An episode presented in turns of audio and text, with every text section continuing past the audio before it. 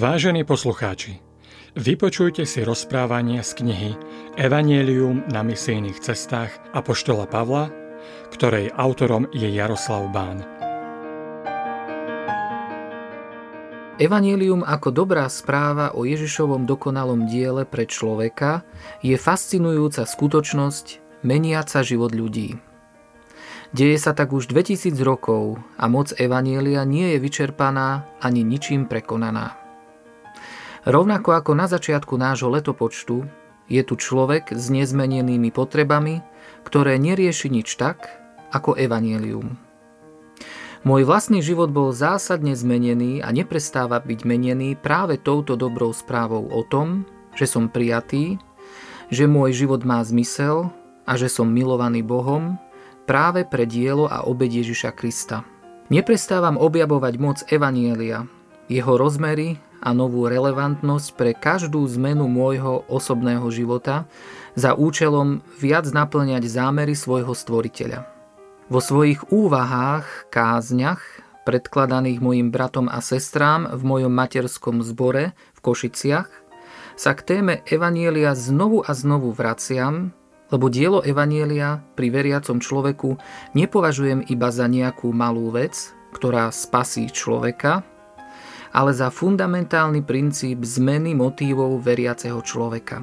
Verím, že dívajúca spolu so mnou na jednotlivé príbehy zvestovania Evanielia si uvedomíte jeho moc, bohatstvo, krásu a dovolíte, aby aj váš život bol formovaný práve touto mocou.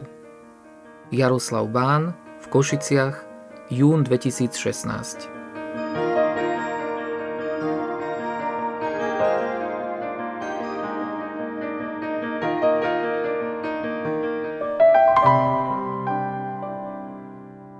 keby som hovoril jazykmi ľudskými, ba aj anielskými, a lásky by som nemal, bol by som iba cvenžiacim kovom a zuniacim gongom.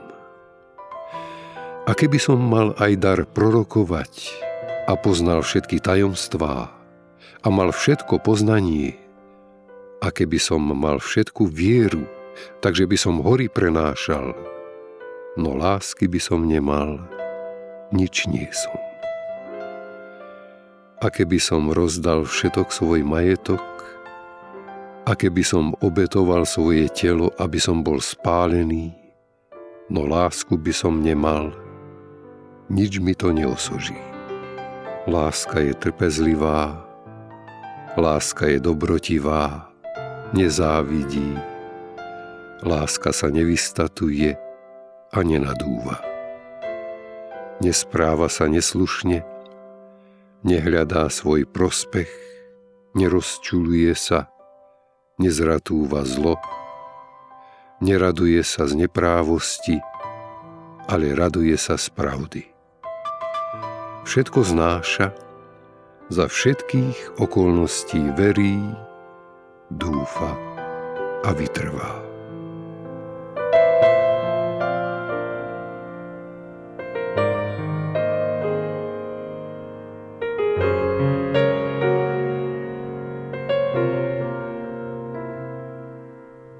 Rozmýšľaním nad známym textom, ktorý je súčasťou Pavlovho listu do Korintu, by sme chceli ilustrovať, ako a komu Pavol v Korinte zvestuje evanílium. Použijeme na to dobre známy text, ktorý sa obyčajne číta na svadbách, prípadne na napomenutie, aký máme byť ako kresťania. Pri tomto známom texte o láske si radi zhlboka povzdychneme a obyčajne hovoríme o láska, o aká by tá láska mala byť či mohla byť. To ale vôbec nie je spôsob, ako ten text čítali Korintiania, keď berieme do úvahy súvislosti textu a historické pozadie Pavlovho listu. Náš text je o niečom oveľa hĺbšom a priam škandalóznom. Pri Pavlovom zvestovaní Evanielia v Korinte išlo hlavne o to, aby práve Evanielium samotným boli zmenené srdcia Korintianov. Náš text, ktorý bol integrálnou súčasťou Pavlovej zvesti v Korinte, je o tom, čo to znamená zmenené srdce, zmenený charakter. Čo to znamená zvnútra, evanielium premenené srdce, na rozdiel od srdca, čo je iba morálne obmedzované. Pavlovej zvesti Korintianom je priam bomba, škandál. Je tam niečo, čo ukazuje na moc, ktorú má iba evanielium. Korint tej doby, keď tam apoštol píše svoj list, je veľmi zvláštne, takmer súčasné moderné mesto. Je to mesto, znovu postavené na zelenej lúke kvôli obchodu po tom, čo 100 rokov ležalo v ruinách. Stane sa tak iba niekoľko dekád pred napísaním listu. Korint má veľmi dôležité geografické umiestnenie. Kto chce obchodovať, musí cez Korint. Nie tu nejakých veľkých tradícií, nie sú tu typické starousadlické rodiny ovládajúce mesto s určenými a zafixovanými ekonomickými vzťahmi. Korint je veľmi dynamické mesto. Mesto obývajú pristahovalci, ktorí sem prišli, aby práve tu boli úspešní. Je to mesto priťahujúce neobyčajne ambicióznych, priebojných, agresívnych a talentovaných ľudí, takých, ktorí sem prišli uspieť. Zbor kresťanov v Korinte je vzorkou odrážajúcou populáciu mesta. Verše 1 až 3 čítaného textu hovoria o veľmi obdarovaných ľuďoch. Sú tam proroci, vodcovia, komunikátori znalí reči, vedomostne nadaní, brilantní učitelia, múdri ľudia. Naopak verše 4 až 7 sú zoznamom vecí, ktoré nevlastnia Korintiania. Takmer všetky použité grécké slová použil Pavol už predtým v liste, kde Korintianov tvrdo kritizoval. Apoštol sa nerozplýva nad tým, aká je láska. Hovorí čosi iné. Vy ste jednými z najtalentovanejších, najnadanejších ľudí. Veci, ktoré viete robiť, sú úžasné. Ale to, čo ste, vaše bytie, charakter, smrdí ničotou. Obyvatelia veľkých, úspešných miest musia byť profesionálni. Nikoho nemá zaujímať, aký je kto vo vnútri či v súkromí. Zaujímavé je iba podávanie výkonu v zamestnaní. Apoštol sa díva na kultúru úspešnosti a výkonnosti a priamo bez okolkov hovorí Mňa nezaujíma, aký talentovaný, úspešný, výkonný a bohatý ste. Ak ste netrpezliví, nemilí, egocentrickí, závidiaci, pyšní, jednoducho bez lásky, nič nie ste. Pavol im vlastne hovorí, nepovedz som úspešný, talentovaný. Ak mám nejaké osobné, nepekné veci, to nevadí. A poštol naopak hovorí, si ničím bez tých vecí aj s celým svojim talentom a úspechom, či dokonca aj so svojou obeťou. Nie schopnosti, nadanie, úspech, ale charakter, to je to, čo je podstatné. Úspešní ľudia si robia posmech z menej úspešných, ako sú oni. On je trochu nemotorný hlupáčik, ale je to taká pekná osobnosť, charakter. Apoštol hovorí presný opak. Charakter srdca, ten sa počíta. Otázka dôležitosti charakteru je aj mimo cirkvi v celku široko diskutovaná a dosť ťažko sa hľadá konsenzus, čo a aké cnosti sú podstatné a ako sa k ním dopracovať. Božie slovo definitívne hovorí, že to je rozhodujúca vec. Súčasne však písmo definuje vnútorné motívy, charakter srdca inak, ako by to urobil súčasný psychológ či mysliteľ. O tom je zväzť Apoštola Pavla pre Korintianov.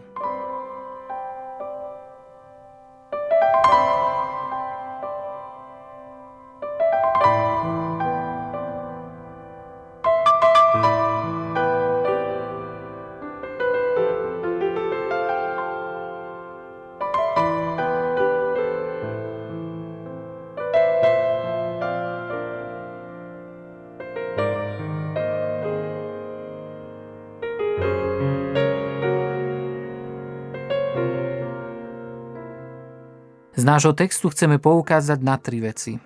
Dve z nich hovoria o tom, čo ten pravý evanieliový charakter zmeneného srdca nie je a tretia vec, čo ten pravý evanieliový charakter srdca je. Prvá vec, o ktorej je tu reč, je, že zmenené srdce to neznamená byť nadaný. Pozrime sa na náš text.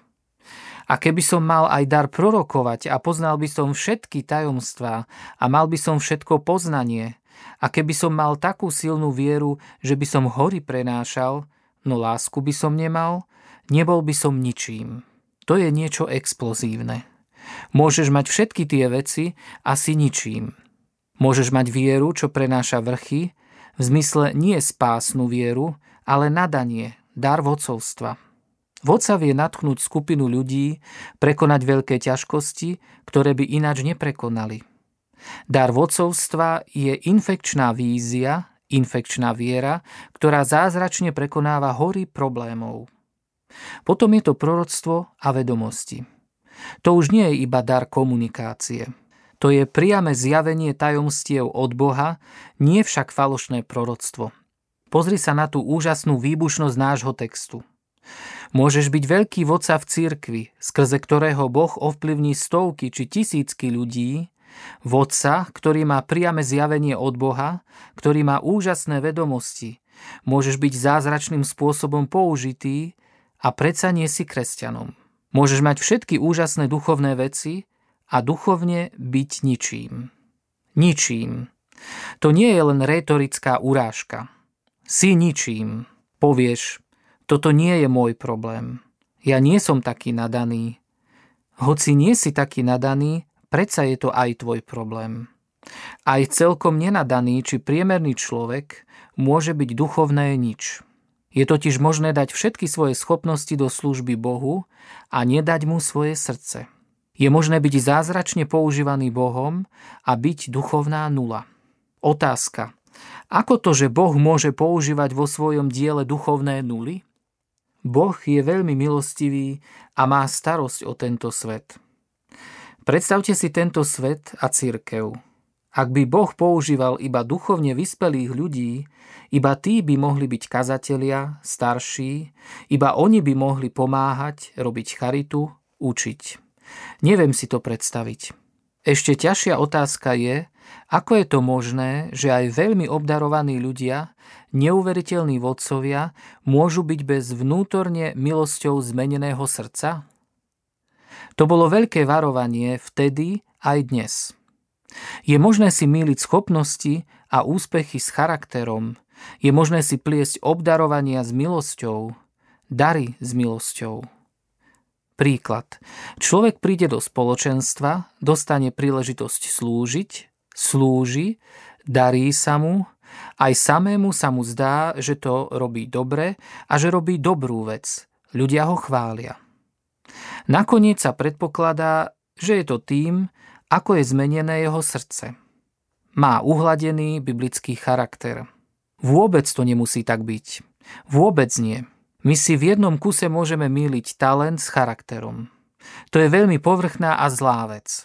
Jedna z najhorších priam naopak.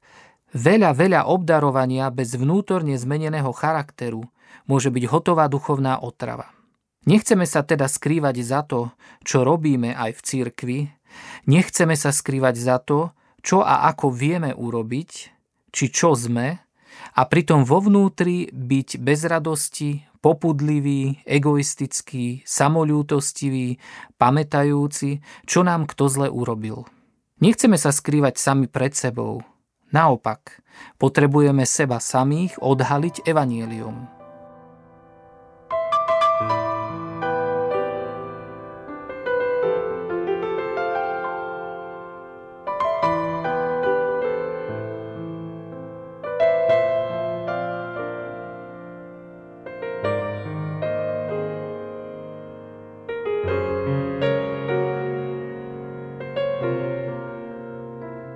Druhá vec, o ktorej text hovorí, je, že evanielium zmenené srdce to neznamená byť dobrý. Pozrime sa na náš text. A keby som rozdal všetok svoj majetok a vydal svoje telo na upálenie, no lásku by som nemal, nič by mi to neosožilo. Ako by tu zaznieval iný hlas. Ako by tu bol opis inej osoby, ako v tom predchádzajúcom verši. To nie je zoznam obdarovaní. To je to, čo robí od kosti dobrý človek. To je morálne cnostné správanie. Je to samá dobrota, ktorá zahrňa citlivé sociálne svedomie, teda rozdať na dobročinnosť všetko imanie, integritu života, teda presvedčenosť o správnosti vlastného konania a konania samotného, nezastavujúca sa pred ničím. Apoštolov záver je však takmer rovnaký ako vo verši druhom. Môžeš mať všetko toto a byť ničím. To je už ale škandál. Zmenené srdce nie je ani byť nadaným, ani dobrým, ani veľmi nadaným, ani veľmi dobrým. To je poriadne metúce. Čo to teda je evanielium zmenené srdce? Či tá láska, ktorá tomu všetkému dáva hodnotu? Či nie je láska milovať chudobných a rozdať im všetky svoje peniaze? Tu sa už musíme pýtať oveľa ťažšie otázky. Rozumiem, že talent nemusí byť ešte zmenené srdce ale že ani samotné cnostné správanie nepomôže. To je už dosť ťažké. Čo má na mysli apoštol Pavol? Prekvapujúco, on ide oveľa, oveľa hlbšie. Ak sa pozrieme na aristotelovský zoznam cností, ktorý mnohí tak veľmi uznávajú, odvaha, dobročinnosť, pokora, priateľskosť, mierumilovnosť, spravodlivosť, rozvážnosť, tak uvidíme, že so všetkými týmito vecami sme ešte stále nedosiahli tú fundamentálnu úroveň motívov srdca. Všetky tie veci sa dajú totiž robiť aspoň z dvoch veľmi, veľmi odlišných motívov. Vo verši 3 Pavol hovorí, že je možné byť veľmi cnostný a obetovať pre ľudí všetok svoj majetok, čas, život a stále byť ničím. To už nie je iba o talentoch ale o úplnom odovzdaní sa v službe iným. A stále byť ničím? Ako je to možné? Buďme presní. Apoštol nehovorí na tomto mieste nič nie som. On hovorí, nič mi to neprospieva. Použité slovo doslova znamená nepočíta sa. Nič nezískavam tým všetkým. Možno teda povedať, že môžeš obetovať pre blížnych všetky svoje peniaze, čas, život a robiť to bez lásky, bez toho, aby sa ti to počítalo za lásku. To by sme nečakali. Ako teda Apoštol definuje lásku? Rečou nášho textu, láska musí byť niečo, čo konáme pre druhých, no pritom nepočítame, že sa nám to bude na niečo počítať. Býva to tak, že konáme dobré veci, aby sme sami pred sebou získali pocit cnostných ľudí. Inokedy tak robíme, aby nás iní považovali za morálne cnostných ľudí. To potom nie je o láske v našom vlastnom srdci, to je o nás samotných. To je o tom, aby sa niečo niekde počítalo, aby sme získali povesť morálnych ľudí. Ak tie všetky, aj tie najväčšie cnostné veci konáš preto, aby sa to počítalo, tak to konáš bez lásky a nikde sa to nepočíta. Určite nie pred Bohom. Ako vieš, že všetko, čo v službe iným robíš, nie je iba o tebe, ale že je to konané z lásky pre ľudí, pre Boha? Toto je veľmi vážna otázka, lebo viac či menej máme všetci problém s touto vecou. Vieš to vtedy, ak vlastníš veci uvedené vo veršoch 5 až 7 nášho textu. A naviac tie veci máš aj vtedy, ak ťa nikto nevidí. Tie veci idú oveľa ďalej ako prikázania s neurobením niečoho. Vieš to, ak neprestaneš konať veci v službe pre ľudí, aj keď sa zmenili okolnosti alebo nastali prekážky.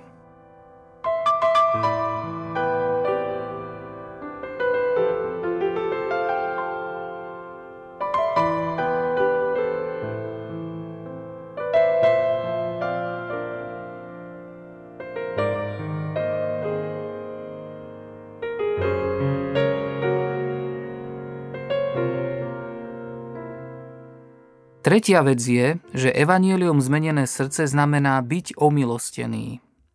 Zmenené srdce pochádza zo spôsobu, ako sa blížime k Bohu. Pozri na verš 1 nášho textu. Keby som hovoril ľudskými jazykmi, ba aj anielskými, a lásku by som nemal, bol by som iba cvenžiaci kov a zuniaci bubon. Zvláštny verš, nie? Čo má ten cvenčiaci kov a zuniaci bubon spoločné s nič nie som a nič mi to neprospieva? Komentátori na tomto mieste spomínajú, že tento výraz odráža spôsob pohanskej bohoslužby v Korinte. Korintiania vraj dobre rozumeli tomu obrazu. Korinské pohanské bohoslužby neboli jednoduché. Bolo to vraj divadlo s gongami a zvonmi, lebo celý zmysel pohanskej bohoslužby bol urobiť dojem na Boha, zapôsobiť na Neho. Bolo sa treba vlúdiť do Božej pozornosti a priazne a zaslúžiť si ju. Ak je tento výklad správny, tak si myslím, že Apoštol tu hovorí niečo fascinujúce. Je možné byť súčasťou kresťanského spoločenstva, prorokovať, viesť ľudí, poznať tajomstvá, čítať a vykladať Bibliu, použiť všetky svoje schopnosti v službe Bohu, robiť tie najväčšie veci a pritom to všetko konať bez fundamentálneho zmeneného vzťahu k Bohu. Je to nebezpečenstvo, že to všetko bude iba pohanská bohoslužba. Modlárstvo. To je silná káva však, tu nejde v prvom rade o to, či ľudská služba má byť taká alebo onaká.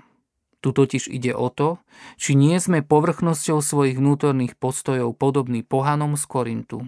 Zvučiaci zvon to je aj zvuk zaznievajúci v našich srdciach. Pozri, Bože, robím to, či ono, pozri, iba cvenžiaci kov, hovorí Pavol. Si pohan, robiaci niečo, aby sa to počítalo, aby si bol niekto. Takto robí prázdne srdce, aby bolo niečím naplnené. Z iných miest písma vyplýva, že prv, než robíme všetky tie veci, potrebujeme vedieť, kto sme v Bohu, akú hodnotu máme v ňom, skrze Jeho milosť. Za koho sme ním a Jeho milosťou počítaní. Len takto zmenený jeho milosťou, nie z odpovede na prázdnotu srdc, ale z plnosti srdc budeme môcť konať všetky veci v láske. Ako sa tak môže stať? Náš text má odpoveď na túto otázku v veršoch 4 až 7. V origináli je popis lásky vyjadrený slovesami, a teda láska je personifikovaná. Zvláštne je, že Pavol neopisuje lásku prídavnými menami, ale slovesami. Predstavuje nám lásku, lásku, ktorá je osobou. Zoznam, čo tá láska robí, má iný význam, ako si myslíš. Predstavenie lásky ako osoby má dva dôvody.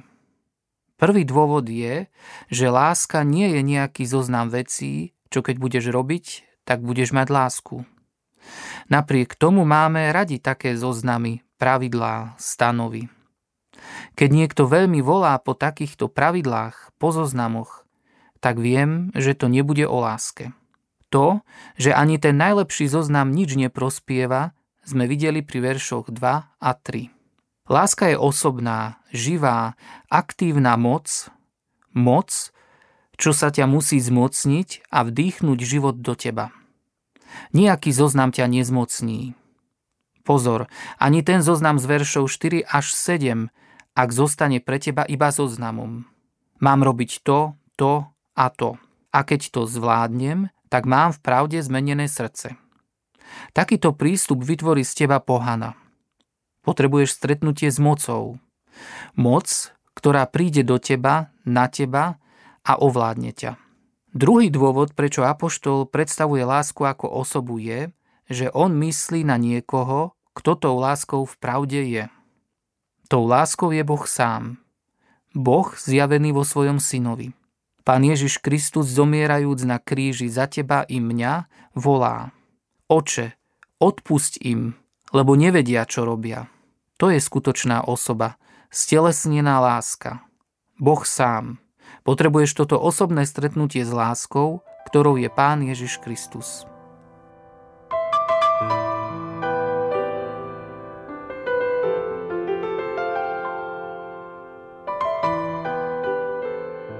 Teraz ešte predsa len k tomu zoznamu citovaných veršov 4 až 7. Teda prečo je tam, keď sme už porozumeli, že tento zoznam má potenciál z nás urobiť pohanov?